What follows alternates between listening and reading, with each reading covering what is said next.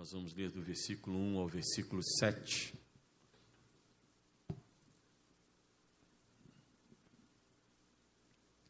Segunda Reis, capítulo quatro, versículo de um a sete. Se você tiver uma dificuldade, no início da Bíblia tem um índice, então é fácil, bem fácil você achar.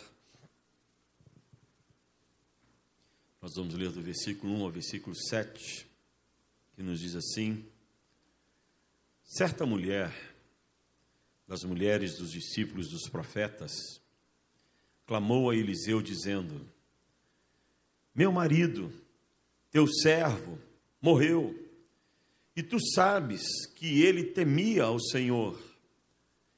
É chegado o credor para levar os meus dois filhos para lhe serem escravos. Eliseu lhe perguntou: que te hei de fazer? Dize-me o que é que tens em casa. Ela respondeu: tua serva não tem nada em casa senão uma botija de azeite.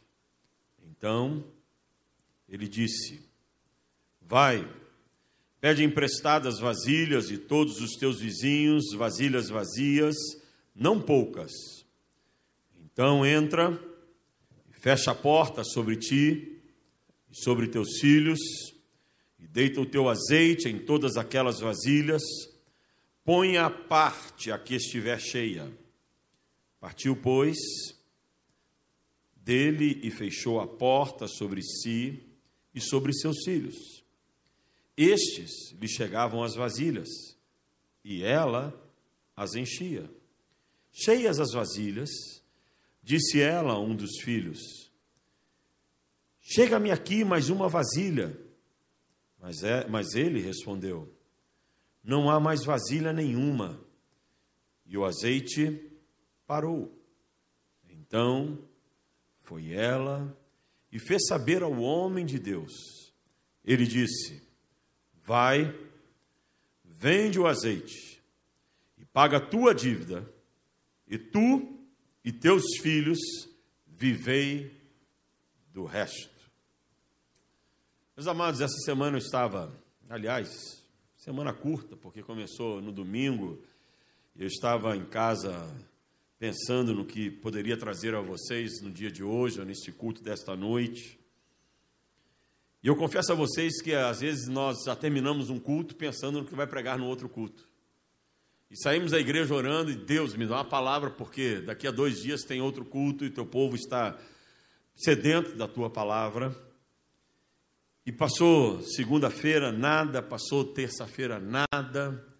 E hoje à tarde eu estava em casa, e Deus ministrou ao meu coração esse texto de uma maneira muito preciosa, de uma maneira muito importante. E foi algo assim, inexplicável. Quem é pastor como o pastor Hermes talvez entenda melhor.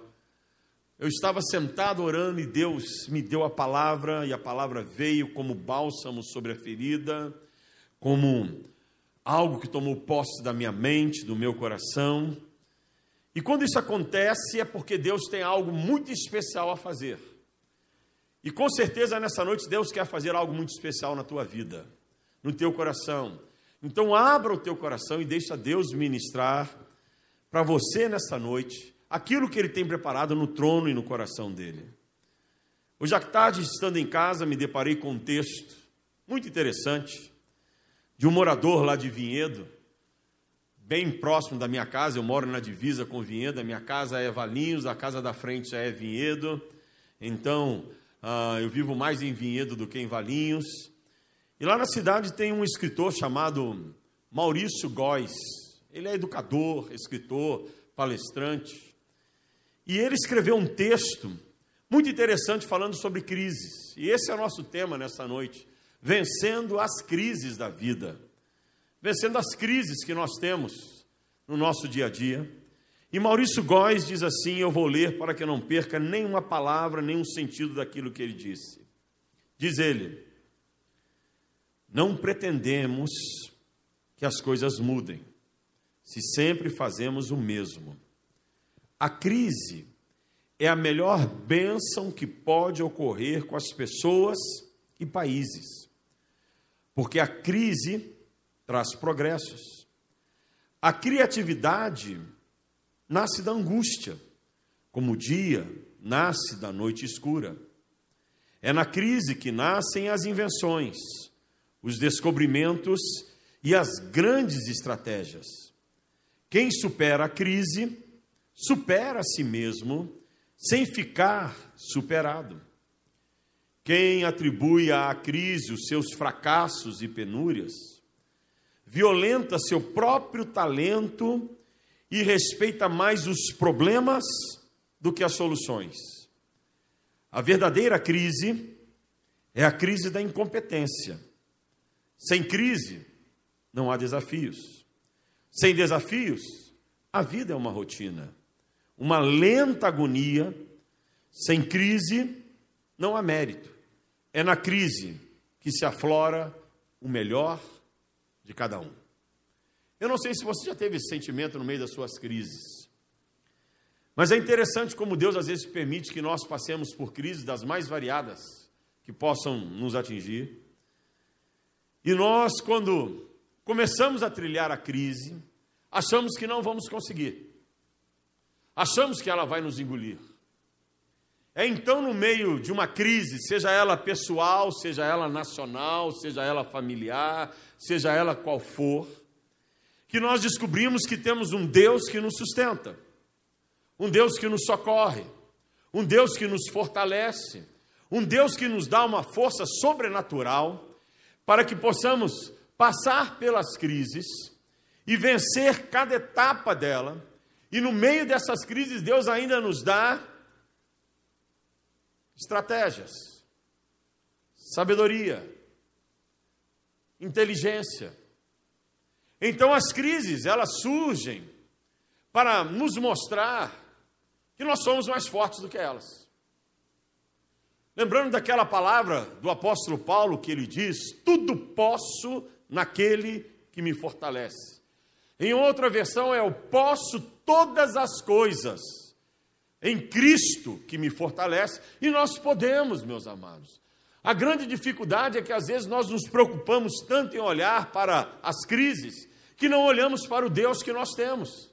Não olhamos para aquele que está disposto a nos fortalecer, a nos sustentar, a dizer para cada um de nós: você não está sozinho, eu estou contigo, eu sou o Senhor teu Deus, aquele que vai te sustentar todos os dias da tua vida, aquele que vai te guardar, vai te guiar, e você, ainda que passe pelo vale da sombra da morte, irá vencer, porque eu estou contigo.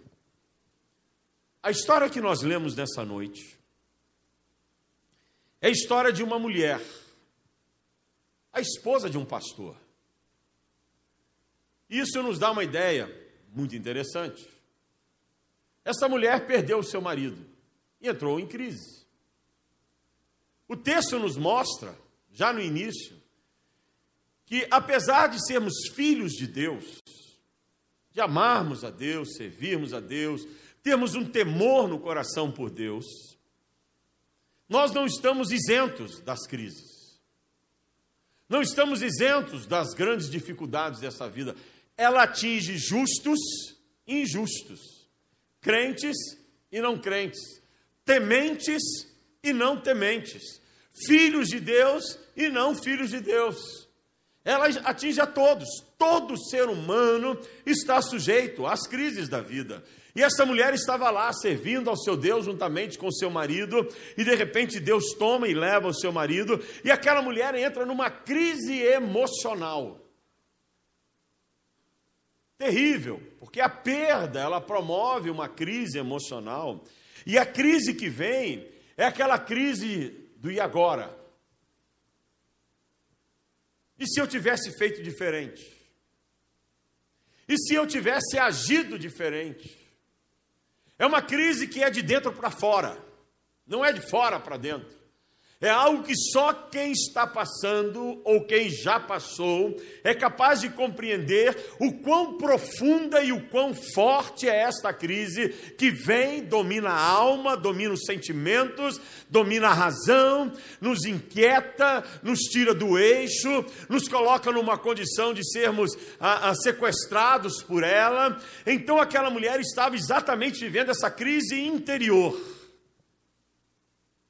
Além da crise emocional que ela estava vivendo, o texto nos diz que ela vivia também uma crise financeira. E a crise financeira é algo que desestabiliza qualquer pessoa. Quem já viveu crise financeira sabe. Quem já viveu a dificuldade de ter que pagar uma conta e não ter o dinheiro, sabe perfeitamente o que é isso. Quem já teve o cobrador na porta da sua casa, um oficial de justiça na porta da sua casa, dizendo, olha, eu vim tirar o seu carro, ou eu vim buscar algo aqui, porque você deve a, a, a, e tem que pagar a sua conta, e você não tinha de onde tirar o socorro, sabe perfeitamente o que, o que é essa crise financeira, quando a tua luz é cortada, quando a tua água é cortada, e você tenta argumentar com aquele que está subindo no poste para cortar a luz, ou aquele que saiu no relógio de água, olha, pelo amor de Deus, eu tenho filhos, eu tenho família, eu não posso ficar sem energia, e eles cumprindo a tarefa deles, porque eles não são culpados de terem que fazer o que estão fazendo, porque são funcionários de uma, de uma empresa ou de uma estatal, e eles, com dor no coração, têm que cortar, porque senão perdem o emprego e são punidos, são punidos e perdem o emprego. Aquela mulher tinha uma crise financeira. O marido, além de morrer, deixou dívida. E naqueles dias, a dívida era paga assim. Se você não tem dinheiro, se você não tem bens, dá-me os teus filhos. Já imaginou isso? Ter que dar os filhos. Quem tem filhos sabe que filhos são joias preciosas que Deus nos deu. E tem que dar os filhos. E ver os filhos sendo levados, porque você não tinha dinheiro, e aquela mulher vivia essa crise financeira, vivia uma crise de falta de alimento dentro de casa, porque quando o profeta pergunta para ela, o que tu tens na tua casa? Ela diz, só tem uma botija com azeite. Ela não tinha alimento, não tinha pão para dar aos filhos, porque o texto diz que ela tinha filhos. Imagina o coração de uma mãe, vendo o filho pedir um pão, e ela não poder dar um pão porque não tem dinheiro, aí não tem como comprar alimento, ninguém lhe socorreu, ninguém veio para lhe dar uma cesta básica, ou lhe dar algo para que ela pudesse comer, ela simplesmente não tinha alimento dentro da sua casa, e por isso ela estava com o coração pesado, vivia uma crise de falta de esperança, como vou poder pagar minha dívida? Não tem dinheiro. Como vou poder comprar alimento para os meus filhos? Não tenho dinheiro. Como vou sair dessa situação? Eu não tenho bens. Eu fico imaginando, se aquela mulher não trazia consigo crises de pessoais, de perguntas que surgem no coração, porque, meus amados, sejamos sinceros, mesmo apesar de sermos crentes, quando as crises vêm de forma violenta sobre as nossas vidas, as perguntas surgem. As perguntas surgem, eu já tive as minhas perguntas com Deus, várias vezes, várias vezes, as perguntas surgem, por que, Senhor? Até quando, Senhor? Como vou sair dessa? E aquela mulher vivia esses questionamentos pessoais, e talvez, quem sabe, saiba, ou quem sabe, até falta de fé, porque a fé às vezes é abalada, meus amados. Nossa fé muitas vezes é abalada. E você, às vezes, nos seus questionamentos pessoais, pergunta, será que tudo é desse jeito mesmo? Será que tudo é desse jeito mesmo? Mas a grande verdade é que essa mulher, esposa de um pastor, no meio da sua crise, ela vai nos ensinar algumas lições preciosas, se nós queremos enfrentar e vencer as crises que nos assolam, que nos abatem. A primeira lição que essa mulher nos ensina é, no meio da sua crise, ela saiu para procurar ajuda. Ela foi até o profeta. O profeta era Eliseu. O profeta era o líder do seu esposo, porque o esposo era discípulo dele. Ela não ficou em casa. Ela não ficou remoendo, ela não deixou se trancar na escuridão de um quarto, nem se isolou do mundo, nem, nem tentou contra a própria vida. Ela simplesmente olhou para a situação e disse, eu não posso ficar aqui, eu não posso ficar parada sem tomar nenhuma atitude, eu vou pedir ajuda. E ela foi pedir ajuda. E esse é o segredo para quem quer vencer as crises. O primeiro passo é não se calar, é não se esconder, é não fugir, mas é se levantar e procurar ajuda. Procurar alguém que possa te ajudar, alguém que possa te abraçar, alguém que possa te ouvir, te orientar, que possa te socorrer. Então você sai do teu casulo, da sua inércia, da sua escuridão, do seu quarto trancado, e vai procurar alguém, mas não é procurar qualquer pessoa. Ela vai até o servo de Deus. Ela vai até um homem temente a Deus, que poderia ser uma mulher. E essa é uma outra verdade que nós temos que compreender. É procurar ajuda, mas não é procurar ajuda em qualquer pessoa.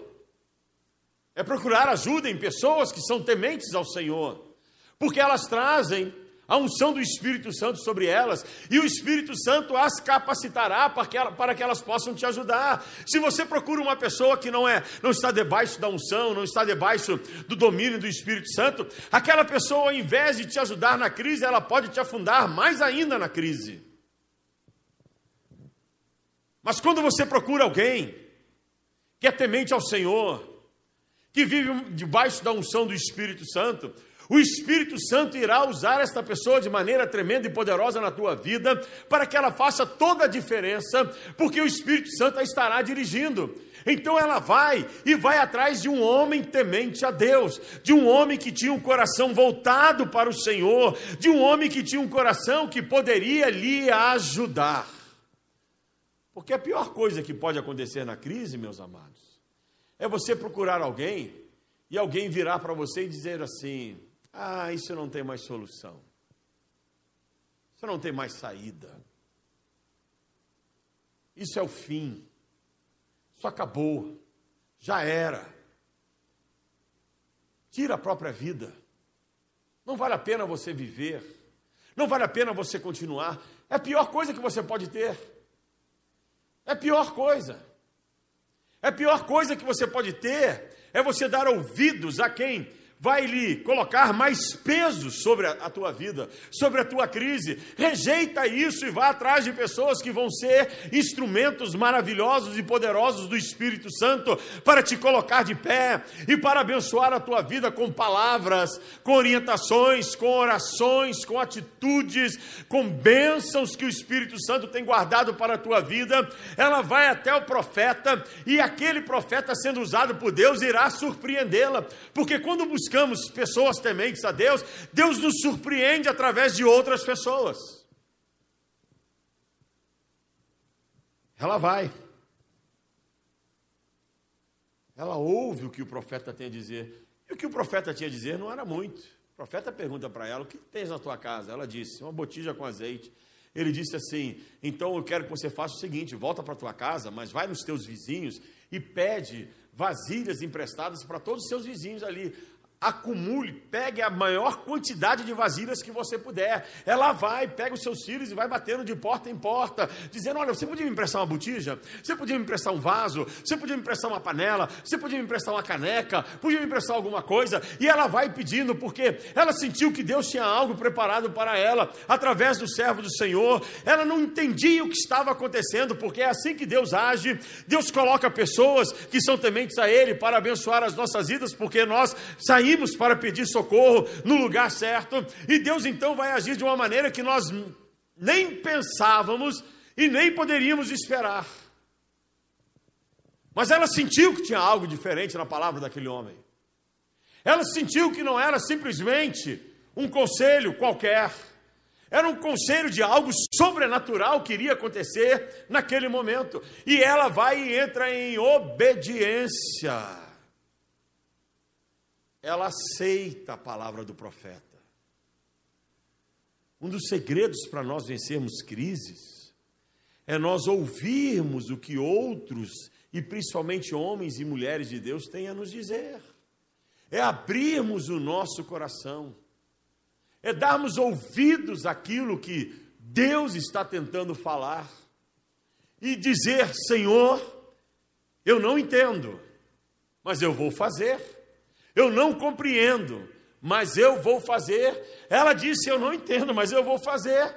E pegou, e juntou as vasilhas, pegou seus filhos e entrou dentro de casa. Mas o profeta tinha dito algo mais para ela. Pegue e comece a derramar aquele azeite pouquinho que você tem no fundo da vasilha, em outra vasilha. O texto é tremendo. O texto é maravilhoso.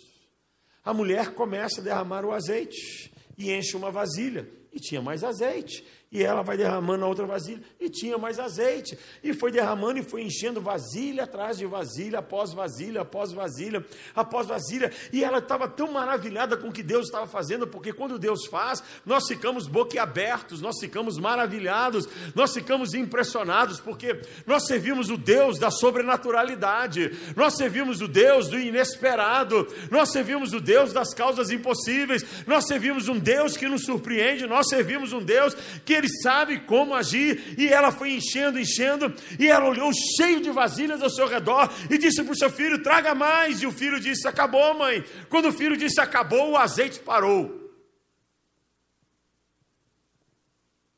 A atitude daquela mulher foi uma atitude de fé. A fé nos ajuda a vencer as crises que nós temos na vida. A fé nos ajuda a mantermos-nos firmes, confiando que Deus tem algo tremendo para fazer ainda nas nossas vidas, mesmo apesar das crises. A fé nos ajuda a olhar não para baixo, mas olhar para frente, para o alto. Porque quem não tem fé olha para o problema, mas quem tem fé olha para Deus, olha para Jesus Cristo, e mesmo não entendendo, continua na sua caminhada, porque sabe que Deus está sustentando, e que Deus está fazendo a obra, e que Deus irá realizar algo tremendo, e que Deus vai fazer algo na sua vida de maravilhoso ainda. Ontem eu estava participando de um grupo, eu sou um dos pastores, não parece, então você não ri o que eu vou falar. Eu sou um dos pastores mais antigos da nossa denominação em Campinas. E o pastor com mais tempo de ministério à frente de uma igreja atualmente sou eu, que estou fazendo, fiz vinte e nove anos como pastor titular de uma igreja, com trinta e seis anos de pastorado. Então, sempre que tem algum B O na denominação, é o pastor Humberto que vai entrar nessa. E fomos resolver. E ao ligar para um colega meu, muito amigo, amigo do coração, e é importante que vocês tenham amigos, amigos pastor, fazem diferença na nossa vida. Ao ligar para ele, para que ele pudesse nos ajudar na, na questão, coloquei ele no Viva Voz para participar da reunião, e esse meu amigo teve uma experiência na vida dele que lá atrás parecia ser um fracasso no ministério pastoral. Ele conta que houve um dia em que ele acordou e disse, meu ministério acabou, meu ministério terminou. E ele entrou em depressão, entrou numa crise tremenda, e ele, contando para mim, dizia, diz que ele olhava e não via saída, não via saída. E ele superou isso, venceu, e ontem ao falar para um outro amigo que estava nesse mesmo problema, e eu coloquei os dois em contato, ele disse assim, para esse outro pastor, sabe, eu passei uma crise, achei que era o meu fim, quando eu descobri que era apenas um meio, um meio, porque Deus estava me treinando, para que eu pudesse ser bênção na vida dos outros, eu assumi um compromisso há dez anos atrás, toda pessoa que passasse por essa crise que eu passei, eu iria ao seu socorro, aonde estivesse, se ele me pedisse. Eu quero dizer para o irmão, venha, estou aqui para te receber de coração aberto, porque Deus me treinou e me ensinou para que eu pudesse ser uma bênção. Eu fico imaginando, esta mulher, o que ela deve ter feito depois, quando encontrou-se com outras mulheres na mesma situação? Como ela deve ter agido? Deve ter encostado em outras mulheres e dito, olha, você sabia que tem um Deus que pode nos restaurar? Tem um Deus que pode renovar? Tem um Deus que pode nos fazer vencer as crises? Que nós temos um Deus que pode nos colocar em pé novamente, mesmo nós achando que estamos caídos? Um Deus que pode nos fazer florescer outra vez, produzir novamente frutos de bênção. Eu fico imaginando essa mulher, como ela deve ter sido usada na vida de outras mulheres para abençoar, porque na sua dor, ela descobriu que aquilo não era o fim, mas era o meio, era a forma como Deus estava agindo, para usá-la, para que ela fosse bênção na vida de outros no amanhã. E é assim que Deus age, porque ela teve fé, Deus a abençoou com uma abundância. Ela vendeu tudo o que tinha lá daquele azeite, pagou a dívida, permaneceu com os filhos em casa e ainda sobrou para que ela pudesse comprar mantimentos e reconstruir a sua vida, porque nós temos um Deus que nos leva à reconstrução, nós temos um Deus que nos leva à restauração, nós temos um Deus que entra no lugar e descobre você, uma obra-prima, e tira a sujeira com um pincel, e vem com uma espátula, e vai refazendo os contornos, aonde a tinta está apagada, ele vem novamente retocando, para que possa tirar você do esconderijo, e colocar você na vitrine, para que todos vejam, e possam dizer, você tem um Deus que muda a tua história, um Deus que te faz florescer outra vez, um Deus que não te abandona. Fecha os teus olhos, curva a tua cabeça. Aquela mulher floresceu outra vez. Talvez nessa noite você precise florescer novamente. Aquela mulher foi curada, foi tratada. Talvez seja isso que você esteja precisando nessa noite. Aquela mulher descobriu que ela tinha não o Deus do marido dela, mas o Deus dela, que veio ao socorro, através do profeta. Mas tudo isso aconteceu porque ela se levantou, foi atrás, crendo que Deus poderia fazer algo diferente através do seu servo. Qual é a tua necessidade nessa noite? Qual é a tua crise? Qual é a tua dor? Quais são os teus pensamentos? Quais são os teus questionamentos? Deus nessa noite te permitiu ouvir essa palavra, para dizer a você que não é o fim, não é o fim, mas Ele ainda tem coisas maravilhosas para fazer na tua vida e através da tua vida. Ainda há muito mais para ser escrito através de você.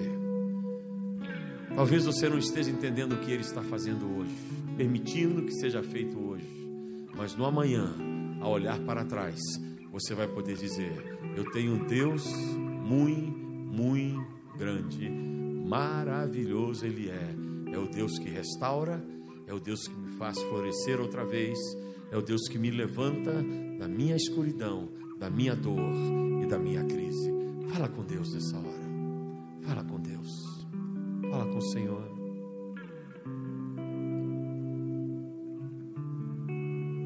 Fala com teu Deus, eu vou orar contigo. Deus, Tu és aquele que conhece toda a nossa verdade. Tu sabes das nossas crises. Tu sabes, ó Senhor, que as nossas crises, elas muitas vezes surgem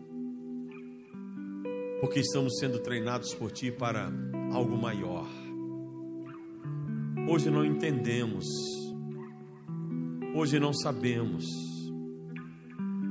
mas estamos aqui nessa noite para pedir que Tu venhas com a Tua paz, com a Tua graça, com o Teu toque sobre as nossas vidas, para nos fazer florescer outra vez, nos renovar, transformar. Estamos aqui nessa noite para dizer, como Isaías disse, no meio da sua crise, quando seu primo havia morrido, e ele teve aquela visão maravilhosa, ele disse, eis-me aqui, Senhor, quero ser usado por Ti. Essa é a nossa oração nessa noite, Queremos ser usados por Ti, então talvez Tu estejas nos, nos treinando, ó Pai, para que sejamos esta bênção maravilhosa. Mas nessa noite nós chegamos diante de Ti como aquela mulher chegou diante do profeta, para pedir socorro, clamar para que Tu venhas ao nosso encontro e faças uma obra em nossas vidas que só Tu és capaz de fazer. Ninguém é capaz de fazer o que Tu podes fazer. Então nós estamos clamando nessa hora, mas não é apenas um clamor, ó Pai, é um grito de fé.